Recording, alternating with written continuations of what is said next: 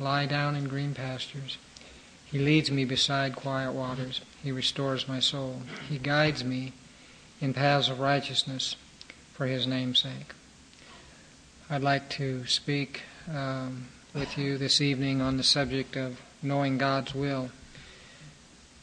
But we see here in these verses the fact that we have a shepherd that has purposed and promised to lead us. It says he leads us, he guides us.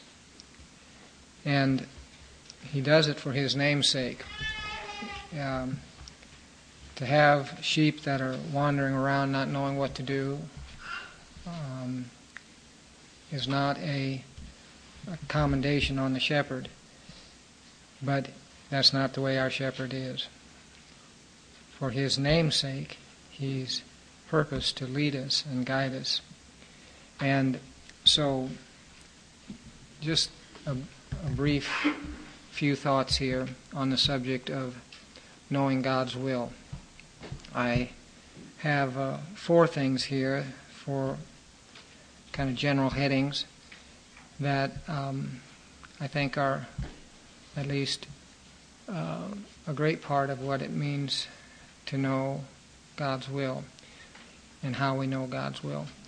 First of all, we know God's will by the fact that He has given us a new heart and a new mind. We know God's will by thinking. We know God's will by thinking about what God has taught us and is teaching us. We know God's will because He's given us a renewed mind. And we're not talking about knowing God's will just naturally, it is supernatural, but what He's doing in His people is supernatural. And He's given you a new heart and a new mind, or a renewed mind, where we have sanctified thoughts. Now, what, I, what, what I'm getting at is your mind is very much involved in knowing the will of God. God guides most, most of the time in our lives by rational understanding and application of His written Word. A rational understanding and application of His written Word. Some some people have talked about a sanctified common sense, and that's not too bad of a way of thinking about it. It's sanctified because it's it's it's your mind that has been renewed and uh, caused to latch upon and think upon the truth of God.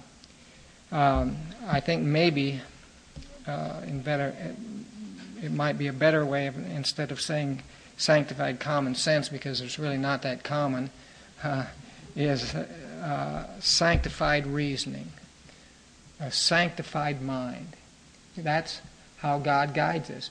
And it's that mind is sanctified by way of the a rational understanding and application of His Word. The vast majority of God's will for us is already revealed in His Word. The great majority of God's will for us is revealed in His Word. By His Word in our heart and mind is how He guides us. Now, what we're talking about here is an overall picture of basic biblical truth. We're not talking about just picking out some verse as guidance. We're talking about the Bible, the whole Bible, uh, as the thing that guides us the general tenor of God's Word is what God uses to lead us along the path that He has for us. I, uh, I thought that this quote from John Newton was uh, pretty good along this line. He said, The Word of God is not to be used as a lottery you know, that's where you open and, okay, that's what God wants me to do.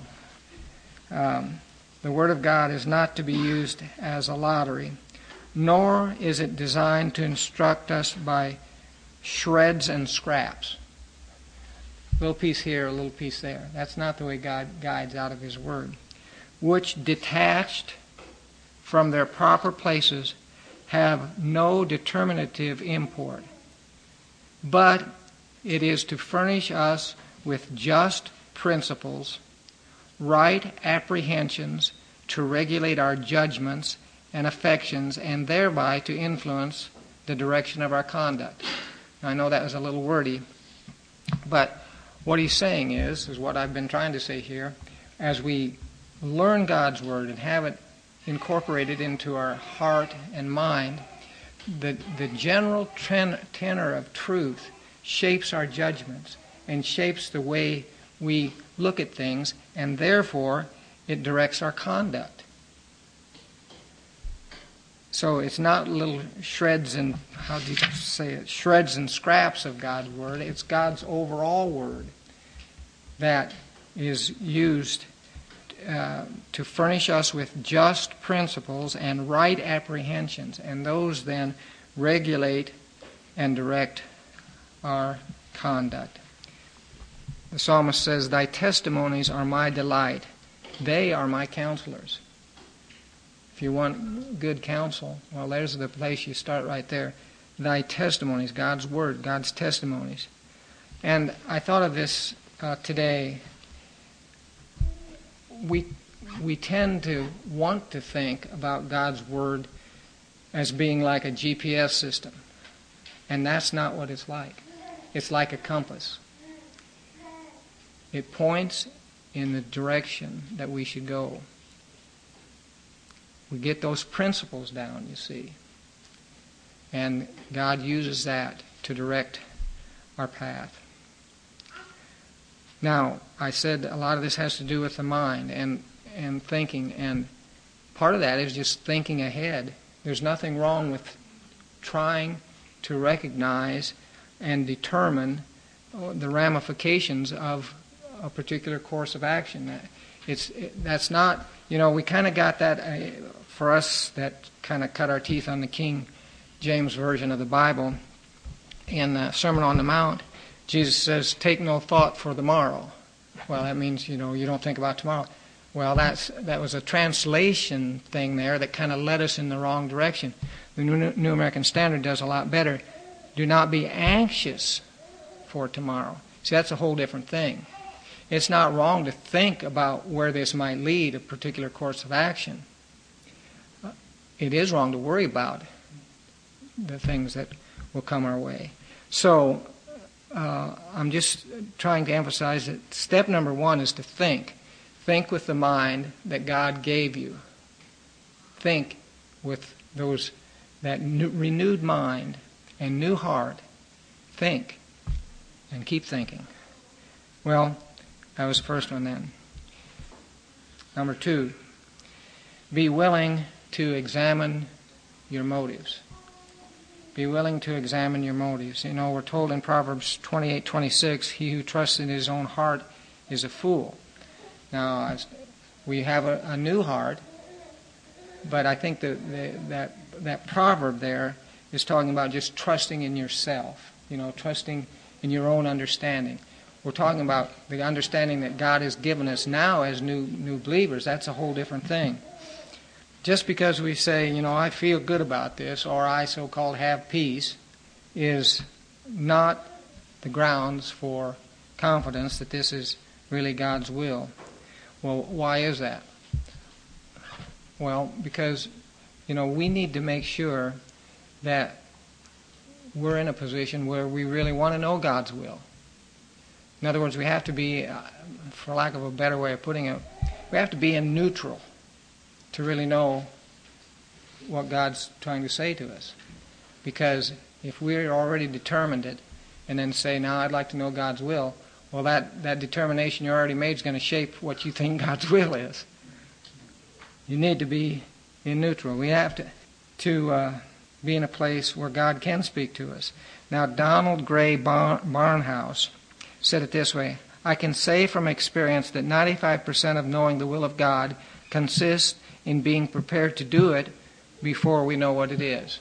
That means, God, I'm willing to do whatever you show me. That's the same as being in neutral, you see. I'm, I'm willing to do thy will. Thy will be done. Now, nobody could speak on this better than George Mueller, so I wanted to read uh, some of what he said about determining the will of God on a daily basis. Here's what he said he did I seek at the beginning to get my heart into such a state that it has no will of its own in regard to the given matter. Nine tenths of the trouble with people generally is just here. Nine tenths of the difficulties are over are overcome when our hearts are ready to do the Lord's will, whatever it may be. So that's that's that's the big battle right there. That's what the thing that you got to get settled to begin with. Are you willing to do what He shows you to do? You got to be in that. I, I, I call it neutral, but maybe that's not the best way of putting it. When one is truly in this state, it is usually but a little way to the knowledge of what His will is. Having done this, I do not leave the result to feeling or simple impression. If so, I make myself liable to great delusions, just going by feelings. I seek the will of the Spirit through or in connection with the Word of God. The Spirit and the Word must be combined. If I look to the Spirit alone without the Word, I lay myself open to great delusions also. If the Holy Spirit guides us at all, he will do it in according to the scriptures, in accordance with the scriptures, never contrary to them. Next, I take into account providential circumstances. These often plainly indicate, indicate God's will in connection with His Word and Spirit. I ask God in prayer to reveal His will to me aright. Thus, through prayer to God, the study of the Word, and reflection, I come to a deliberate judgment according to the best of my ability and knowledge. If my mind is thus at peace and continues so after two or three more petitions, I proceed according. I found this method always effective. So that's George Mueller. But the, the, the reason I read it here is because he, he brings out that this thing of just getting in the position where I'll do what you say, God, and really mean it is nine tenths of the problem, he says. So, let's go on. Number three pray and be willing to wait. He who makes haste with his feet errs, we're told in Proverbs 19:20. So there's definitely a place to to uh, not get in a hurry on uh, determining God's will. Now, and on, on most things, things where they're not where you're not talking about some big decision on most things you just do what seems to be the thing to do. Why is that? Because you're a christian and the lord's your shepherd and he's guiding you. On on bigger things, you need to take more time and be more sure that you're really seeking God on it. But there's a lot of things we don't have to seek God on throughout the day. We just do them, and they are the right things to do because you're a Christian. God's taught you how to live. But on those big things, there's certainly a place for being willing to wait. If any man lack wisdom, let him ask of God. I mean, we're told we can come on those things that we don't know what to do on. Psalm 25, 4 and 5. Make me know thy ways, O Lord. For thee I wait all the day. Now, again, I, I kind of want to stress something here. I'm not saying that you shouldn't do anything until you feel an absolute you're, that you're absolutely sure you're not making a mistake. Because the fact is, it's pretty rare to, to be absolutely sure that you're not making a mistake. But there can be a sense that this is the way, walk in it. I was thinking, you know, when I was a kid, I liked David Crockett, or at least the movies about him. And one of the things that we learned about David Crockett. He said, "Well, when you when you're sure you're right, then go ahead." That sounds good. I thought, well, that's a good principle back then. But then I realized, you know, that first part isn't so easy. When you're sure you're right, then go ahead. So, um, what I'm trying to avoid here is this area of of the the thing of you know I, I, I need to know absolutely that this is God's will. Well, that can really be debilitating. It can make for a, a constant indecision and inaction. We need to seek God and trust that God will show us His way and go on things that sometimes we're not absolutely sure that this is the thing, but we believe this is what God has, and we just we just go on it, and that's what God wants us to do in those situations. Sometimes it seems a little risky. Well, that's part of the, part of life, and that's part of the Christian life. Most times we're not 100% sure about things. Well, the last thing, and this is the one I want to spend the most time on. I want to expand on this one we need to be willing to seek and heed counsel. Seek and heed counsel. Sometimes we say we're going to seek counsel, but eh, again, we have to we have to be willing to heed those things that God would speak to us through others. So, I want to just share a few thoughts then on the subject of giving and receiving counsel. I put it under three different headings. First of all, God is a source of all good counsel. Job tells us this in 12:13, with him are wisdom and might, to him belong counsel and understanding. So that ought to settle the matter right there. He's the one that can uh, we can look to for counsel, and he's the source of all good counsel. Proverbs 8:14. God says, "Counsel is mine, and sound wisdom, sound wisdom." And we're told this, uh, the well known verse there in Isaiah 9, chapter 6 For unto him a child is, for unto us a child is born, unto us a son is given. And we're told that the government shall be upon his shoulders, but then it also says that his name shall be called Wonderful Counselor. So Christ is the Wonderful Counselor. Well, all good counsel comes from God not from man. That's the first point. Next thing I'd like to bring out is the importance of receiving counsel from godly people. Yeah. God is a source, but some, often He uses another person to communicate it to us. We're told in Ephesians 5:21 to be subject to one another in the fear of Christ.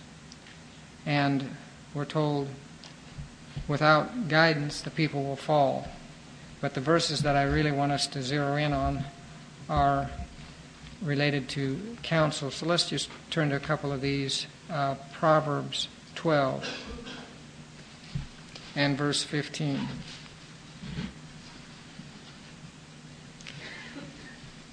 The way of a fool is right in his own eyes but a wise man is he who listens to counsel.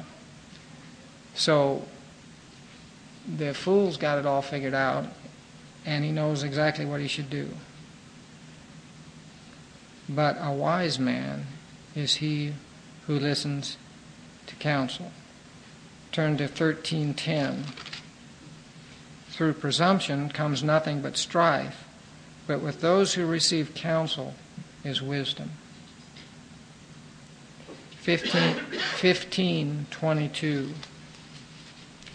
Without consultation, plans are frustrated, but with many counselors, they succeed. Chapter 19, verse 20. Listen to counsel and accept discipline, that you may be wise the rest of your days. 21. Many are the plans of a man's heart, but the counsel of the Lord it shall stand. 20, chapter 20, verse 18. Prepare plans by consultation and make war by wise guidance. 24, 6. By wise guidance you shall wage war, and in an abundance of counselors there's victory. So, I think the writer of Proverbs here wanted us to get the point by repeating this over and over again that seeking counsel is an important part of, of knowing God's will. Well, what kind of person should you seek counsel from? We've already said that all good counsel comes from God. So if you're going to seek any kind of spiritual counsel, you better go to a godly person. Now, if if I want to know how to put a roof on, I'm going to ask Jim Gates because he knows about roofing. Jim shakes his head. But if you want to know about God's will for your life, we could ask Jim too because he's a Christian. But but the point is is that you need to look to someone who knows God. So here are a few prerequisites for giving good counsel. If you're going to give good counsel, these are the things uh, you need. And if you're going to find a good counselor, here is what to look for. So obviously, I think this should come to mind right off. A knowledge of God's will. We already talked about how important God's uh, a knowledge of God's word. We've already talked about how important God's word is for knowing God's will. So you want to go to somebody that has a knowledge of God's word. And really, we're talking about more than just head knowledge here. Someone who's walked in God's word 1 Peter 4:11 If any man speaks let him speak as it were the utterances of God the oracles of God. So, you know, we're not not to go to somebody that has a lot of worldly wisdom if you want to find out God's will for you. Blessed is the man who walketh not in the counsel of the ungodly. We're told in Ecclesiastes 12:11. Well, let me just look it up real quick here. The words of wise men are like goads that push, kind of push in the right direction. You know, that's what a goad does. And masters of the, these collections are like well driven nails. There's stability there, you see, in one who knows God's Word. And that's the kind of person you want to look to. They are given by one shepherd. So, a knowledge of God's will, and then uh, right with that comes a consistent walk. One who has appropriated the Word of God into his own life. And you can see some of the fruit of that. And I think really that's what's implied in uh, the Sermon on the Mount there in chapter 7, verses 3 through 5, where it's talking about not judging. You don't want to go to a judgmental person, obviously, for, for counsel. But the kind of person that you can go to is the one who's taken the log out of their own eye. Because it says, then they'll see clearly to take the speck out of your eye. You got a problem in your life. You want somebody that can see clearly to take that, deal with that problem. Well, go to someone who's dealt with the log in their own eye. The, the, the problem, the problems, the spiritual problems, the, the sin and things that uh, they've had has been it's something they've dealt with in their life. So a consistent walk. So we've said uh, one who has a knowledge of God's one word, one who has a consistent walk. This now just keep both sides of this. This is if you're going to be able to give counsel for someone, this, these are important. If you're going to look to counsel with someone or from someone, these are the things to look for. I think that right with that comes the fact that this person, person that's uh, going to give good counsel, needs to be a person who has readily received counsel. Are they? Is this one that you know is a teachable person and has been teachable? There's kind of a strange verse in Ecclesiastes that I think fits here. Uh, Ecclesiastes chapter 4 and uh, verse 13 says, uh, A poor yet wise lad is better than an old and foolish king who no longer knows how to receive instruction. If you get just because somebody's old doesn't mean they're going to be able to give you good counsel. Uh, if they've become hardened and they're not in a place where they receive instruction or counsel anymore. You're, you, you're not going to get good counsel there from a person in that type of situation or that type of attitude.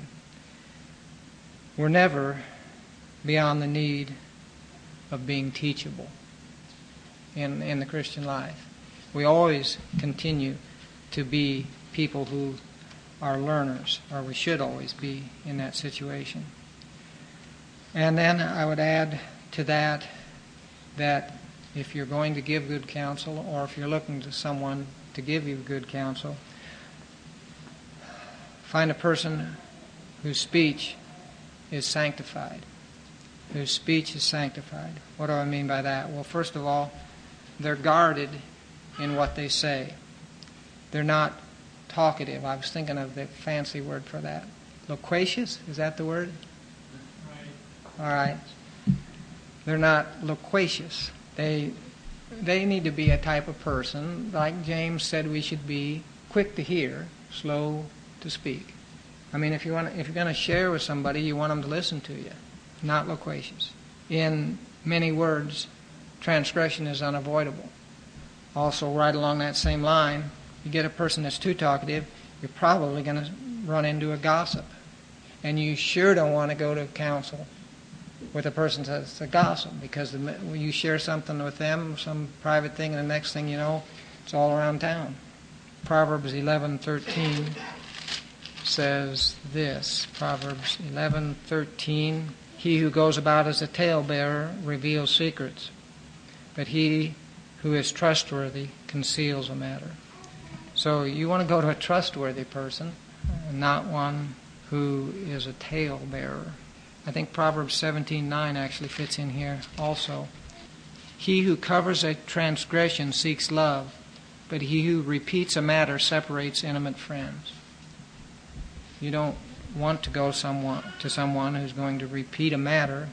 You know, sin, dealing with sin in a person's life, should only go as wide as the problem is. It doesn't need to go any wider than that.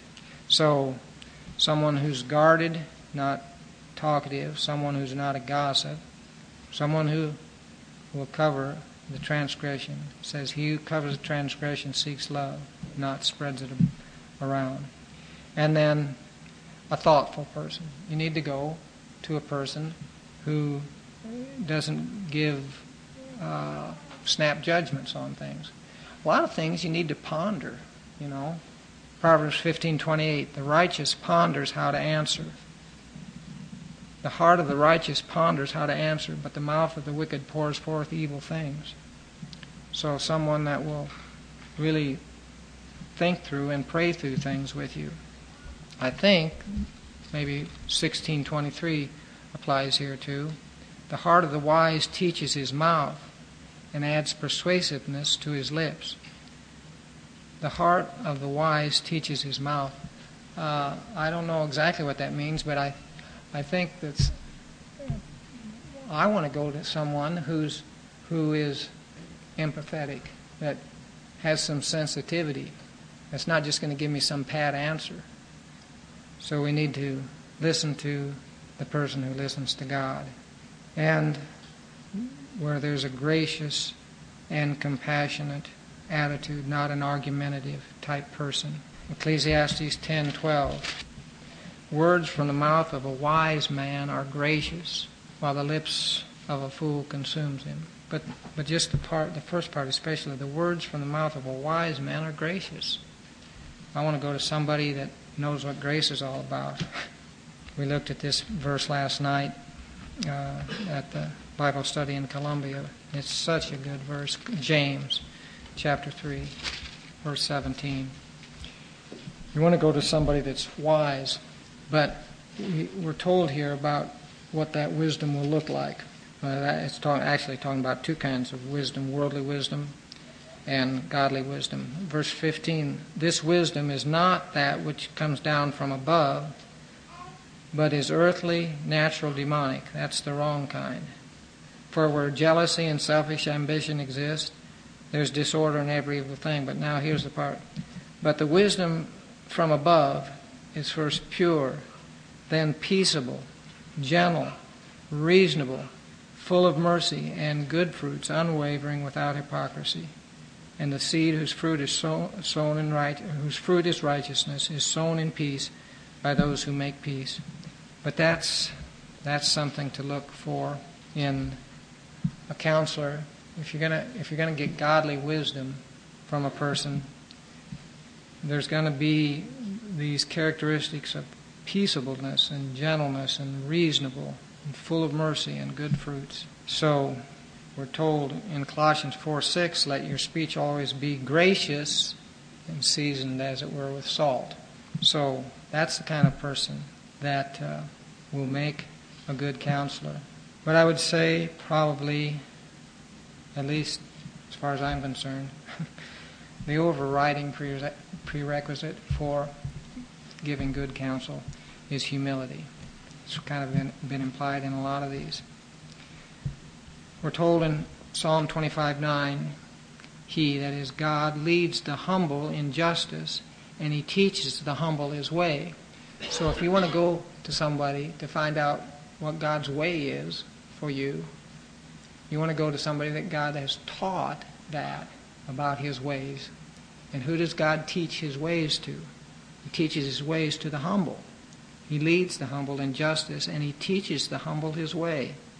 So again, I think there's implied there that teachable spirit and the fact that we're all learners. We all need God's uh, instruction.